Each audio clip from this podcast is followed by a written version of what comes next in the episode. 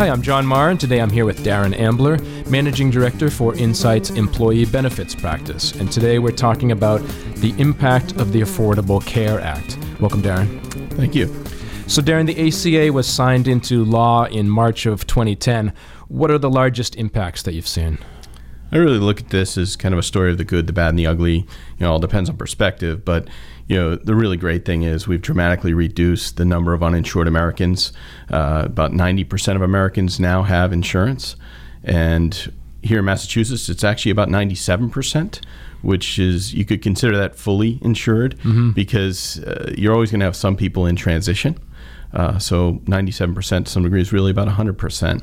We also have better access to coverage for individuals and subsidies for that coverage. Uh, before the ACA, the access to coverage was difficult. You had to go direct to the insurer. Now we have marketplaces so that employee individuals can go to those locations and actually sign up for insurance either online, uh, in person at different locations, or over the phone. We also see lower costs for individuals uh, who don't have employer coverage. Uh, before, the cost for that coverage was quite high.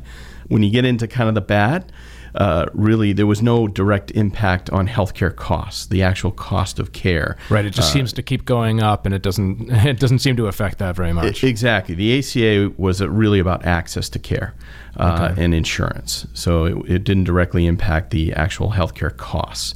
Uh, the other things you when you really get into the ugly, it's from the employer perspective uh, the increase in the insurance costs for employers, the significant new compliance burdens for them, and then ongoing changes to plans uh, that they have to deal with. Okay. So, why has it taken so long to implement all of the pieces? It certainly had a rocky start. Uh, there is just so much to it and it still faces some challenges, but a lot of it has actually been implemented. You know, you really had significant new areas of oversight for Health and Human Services, Center for Medicare and Medicaid Services, and certainly the IRS as well. Uh, this is all new to them, so it took a lot of time for that to get implemented. We saw challenges brought before the Supreme Court. I think most of that is behind us at this point. The ACA has stood up quite well to those challenges. Right. We've seen the building of the federal marketplace. Uh, some call it the exchange, but really they've gone with that marketplace name. And then certainly here in Massachusetts, we've had the state marketplace, there are about uh, 15 to 20 states that have their own state marketplaces. Massachusetts certainly had it longer due to mass healthcare reform, but those took time to build out. Can explain what the marketplace is really briefly? That's really for um, mainly for individuals to go and purchase insurance for themselves, but it does also have an outlet for small businesses to go and purchase insurance. But it's much like they would purchase insurance through directly through insurers. Uh, so there's not a, a whole lot of difference between uh, the direct model and the exchange model for small businesses, but it is uh, much easier for individuals to buy insurance that way. Okay, what else? Um, it's the implementation of market reforms uh, throughout plans. Uh, the creation of regulations uh, for the insurers and the employer requirements. Really, you know, you had a law, but then you had to create all these regulations to manage that law and to manage all the pieces of it. And then it was also a lot of the vendor partners in the marketplace had to build tools to support this. Us as a brokerage had to do that. Uh, payroll vendors are very important pieces in this. And then you also have this whole new cottage industry of third party software out there to help employers with these programs. Right. Okay.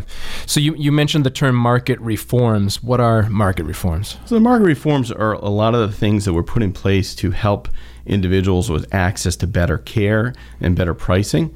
You know, we've heard about zero dollar wellness. We now have no copays and no costs associated with our annual preventative care. Uh, and that's across the board for both individuals as well as employer based uh, insurance plans. One of the great things was the elimination of pre existing condition limitations.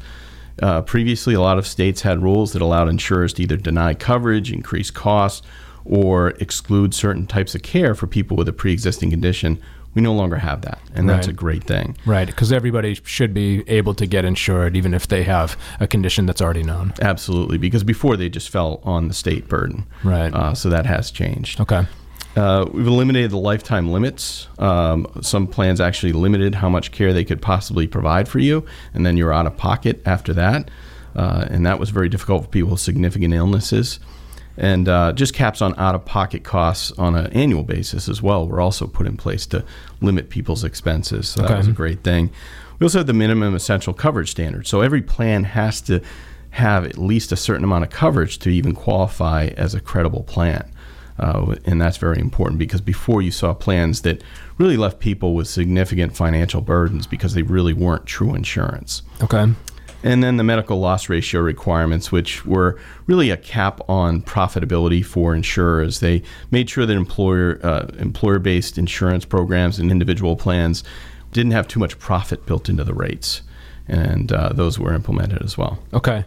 So, what are some of the biggest challenges then for employers? Yeah, this is where we really get into the, the ugly part mm. from the employer perspective. It has increased costs for employers. Uh, don't really want to put a number on it because there are so many numbers out there percentage of increase or actual dollars increase. If you Google it, you'll see a hundred different numbers out there, but they all agree that the costs have increased. Uh, some of the reasons for that you have increased enrollment now. Because of the individual mandate, everybody has to have insurance. Uh, we have seen employers with increases in enrollment. Less so here in Mass because we had Massachusetts because we had healthcare reform prior, mm-hmm. uh, but in other states we saw significant increases in enrollment for employer groups. Right. So a company would have a certain percentage of their employers that just opted not to have insurance. I mean, their employees yeah. uh, not to have insurance, and and that reduce their costs. Now all of their employees have to get insurance, and, that's going to increase their costs. Exactly. Quite often they were your uh, younger employees, which you generally want to have on your plan because they help to reduce the average age of the participation, mm. which reduces the average cost of the plan. Interesting. Yeah. So yeah. bringing them on, it, it did increase the overall cost for employer, but to some degree there there can be a positive impact to the rate. Okay. Yep. What else? Uh, we also saw the um, the market reforms put in. Those all come at a cost. When you add these features to health plans, uh, they increase risk for insurers. They increase cost of claims for insurers. Therefore, you're going to see it in your premiums. Okay. Um, so that's an increased cost. And then we also have assessments and taxes. The health industry tax, also known as the HIT tax, the reinsurance fees, the PCORI fees, and then in the future we'll have the Cadillac tax. Possibly, we'll see where that how that turns out. And what is that?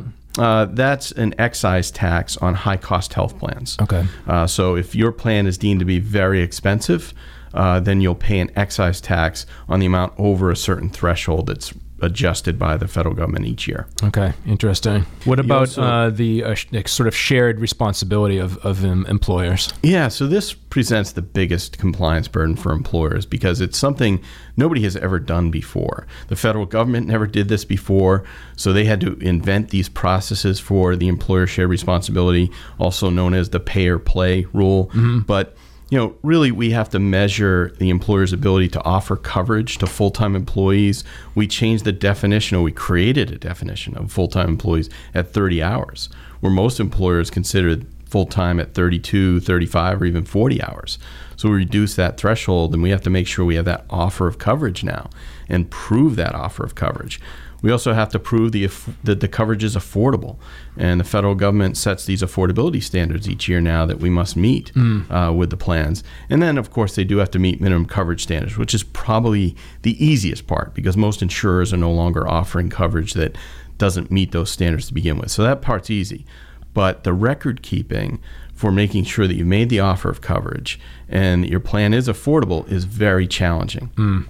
And the way it was prescribed that it had to be done was something that was never done, and it's in a way that employers don't necessarily keep records.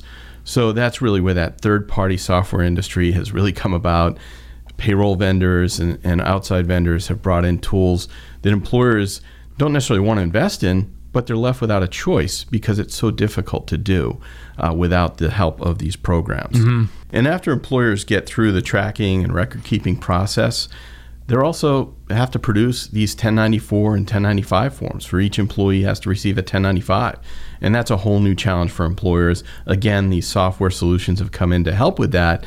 Uh, but there are a lot of codes that employers need to use to fill out these correctly and they're challenging uh, to know the right way to do it. So the irs created a correction process which employers have to follow and go through this correction process to make sure that after they've already submitted their forms, they have the opportunity to do this and make those corrections. And if they don't, they could face further penalties. Um, so that's a big challenge for employers. And then the other piece that goes with that is that employers could receive a marketplace notice, which is a notification from the state or the federal marketplace that they have an employee who went to that marketplace, received a plan, and received a subsidy to help them purchase that plan. If the employer can't prove that that plan that they offered to that employee was offered, it was affordable and it met minimum credible coverage standards, then they're going to face an assessment for that. And it's a pretty big number that they face for that. Mm. Yep. On top of that, you have other compliance burdens. Plan documentation is now more important than ever. And if you, employers haven't updated their plans to comply with the ACA, they really need to make sure that they update their plan document as soon as possible. And then employers that try and be the good guy, uh, you've got to make sure that your workplace wellness programs actually comply.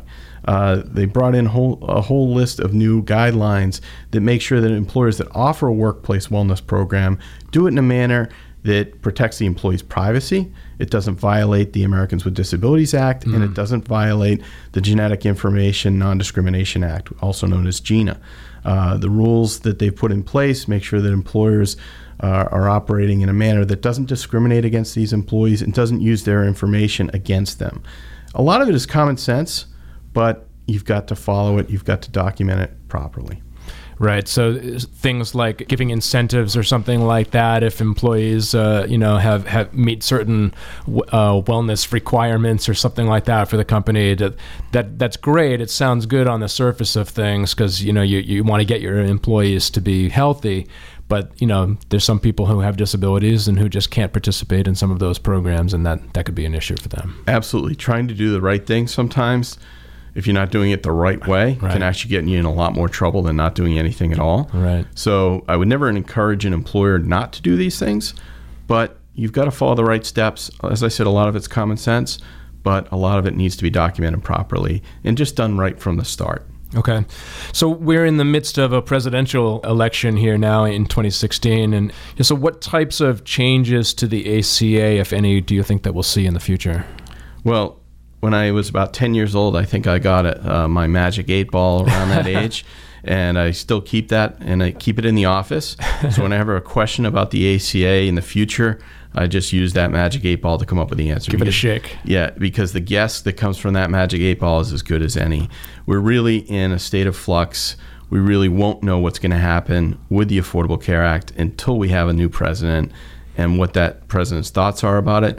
But also, we're going to have new legislators, and they'll certainly have a say in that. So it's um, I don't expect a huge amount of changes, but we don't know what the changes will be. Right.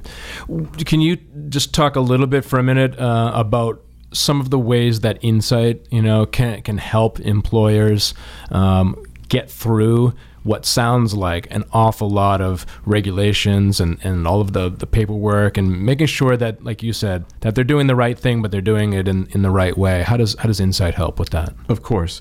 Uh, the first thing that we look at is what are the responsibilities for that employer because they do differ based on the size of the employer. Certainly, for employers with over 100 employees, the burdens are different than one with only 10 employees. So we look at okay, well, what are the responsibilities that you need to comply with, and then we build a plan around that, uh, a calendar of actions to take care of. The biggest things are certainly around the reporting process, making sure that that employer has access to the right record keeping tools and the right tools to deliver the forms on time uh, and make the corrections available. If they receive a marketplace notice, how are we going to help them appeal that? Uh, that plan has to also be in place. And then the communication process is very important. As I said, plan documentation and related materials have to be updated. So we work with the employer to make sure that those materials are up to date, they contain all the required language, and that they're delivered at the right time to the employees. All right, well, that's great information. Darren, thanks again for speaking with me today. Thank you. And for more information, visit insightperformance.com or call 781 326 8201. Thank you.